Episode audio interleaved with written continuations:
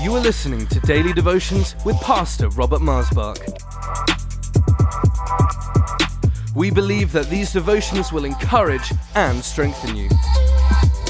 So tune in, connect, and be blessed. For any more information, please visit us online at lifechurchuk.org. Welcome to Life Devotions.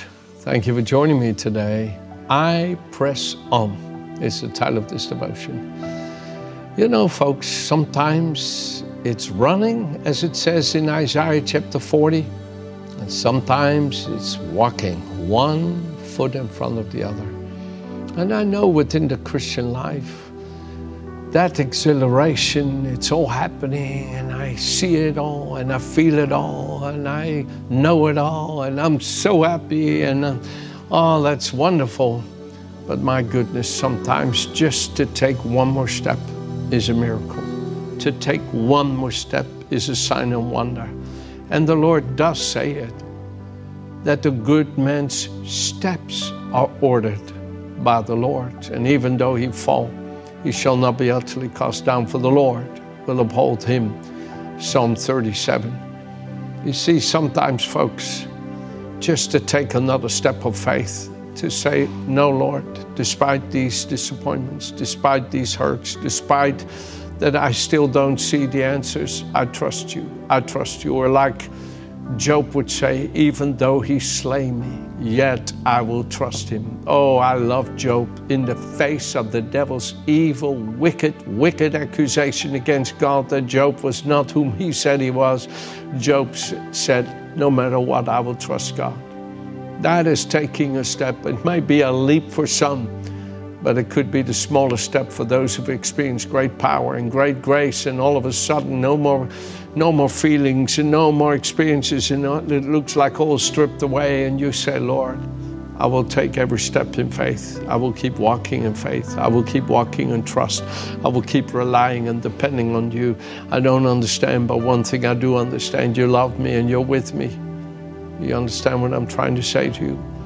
So I want to talk to you about pressing on and not giving up today. Here in Philippians chapter 3 is where you get that statement, I press on. And I'll read to you from the Amplified Translation, where the Apostle Paul says there in verse 8 of Philippians 3 Yes, I count everything as loss compared to the possession of the priceless privilege and overwhelming preciousness and surpassing worth and supreme advantage of knowing my Lord Jesus Christ and of progressively becoming more deeply, intimately acquainted with Him and perceiving, recognizing, and understanding more fully and clearly the wonder of His person. For His sake, I've lost everything, and I consider it all to be mere rubbish, refuge, drags, in order that I may win, gain Christ, the Anointed One. You see, there is honestly this depth that God is looking for in you and me.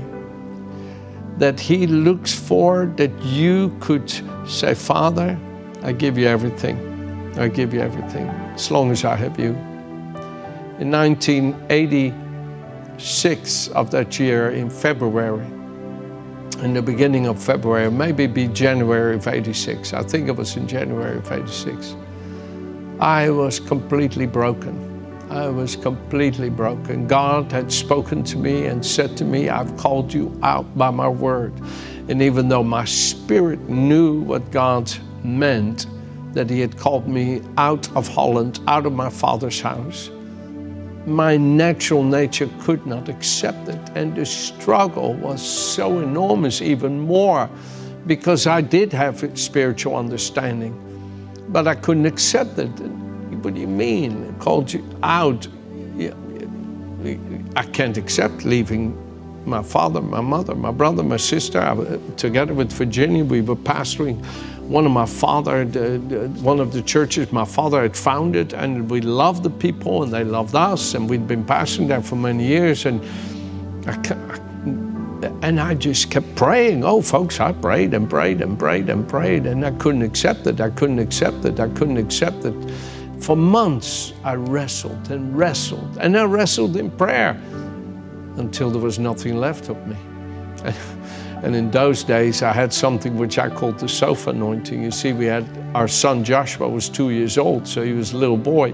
So I would get up at, uh, early in the morning, about five o'clock, and I'd stick my head in the sofa and put two pillows, and I would pray, "Oh Father, oh Father, oh Father, oh Father." I would just pray, but I put my head in the sofa so that I wouldn't wake him and Virginia up.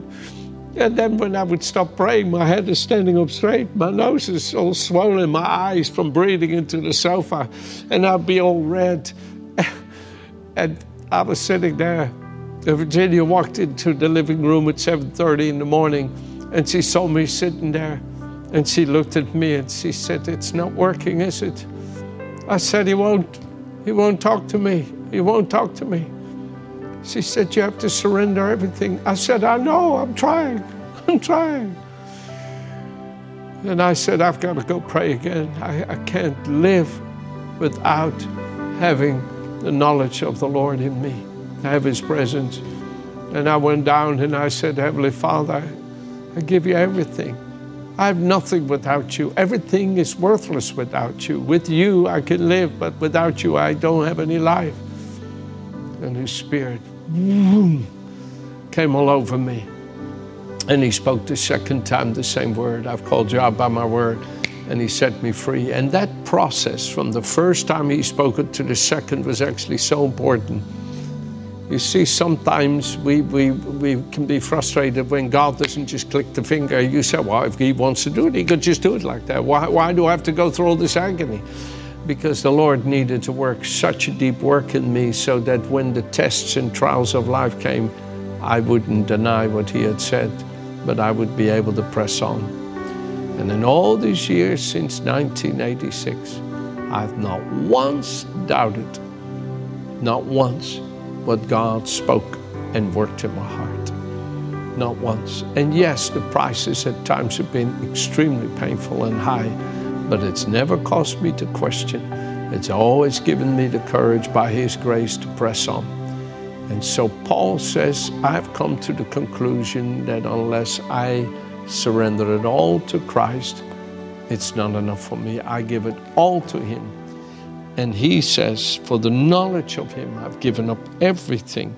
He says, Listen in verse 10 I am determined, my determined purpose is that I may know Him and progressively become more deeply, intimately acquainted with Him. This Philippians 3, verse 10. Perceiving, recognizing, and understanding the wonder of His person more glorious, more strongly, and more clearly.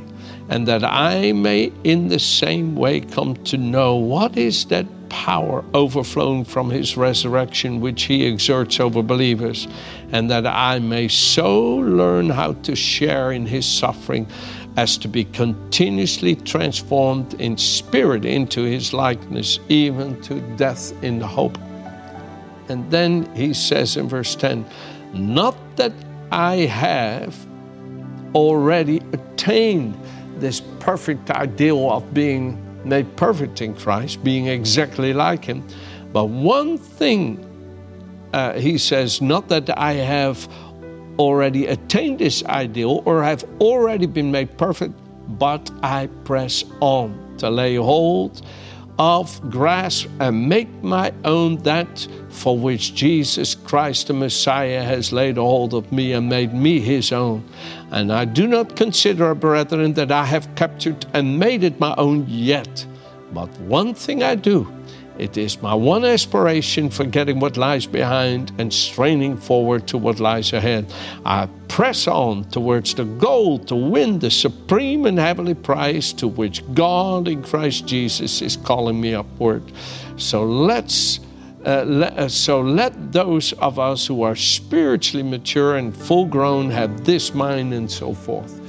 And oh, friends, the Lord would have you in such a place that no matter what you go through in this life, you can't let go. You can't give up. You can't let go.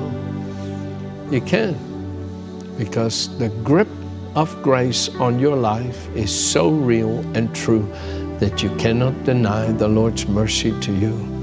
But you have this faith of the Son of God in you, by which you press on to lay hold of all that for which He laid a hold of you, and to know Him, perceive Him, recognize Him, and acknowledge Him in all you are saying and do has become the supreme joy of your life. And anything less than that isn't good enough. And I want to encourage you today don't lose heart when maybe you realize, oh, Pastor, I still need to change here. I still need to be perfected there.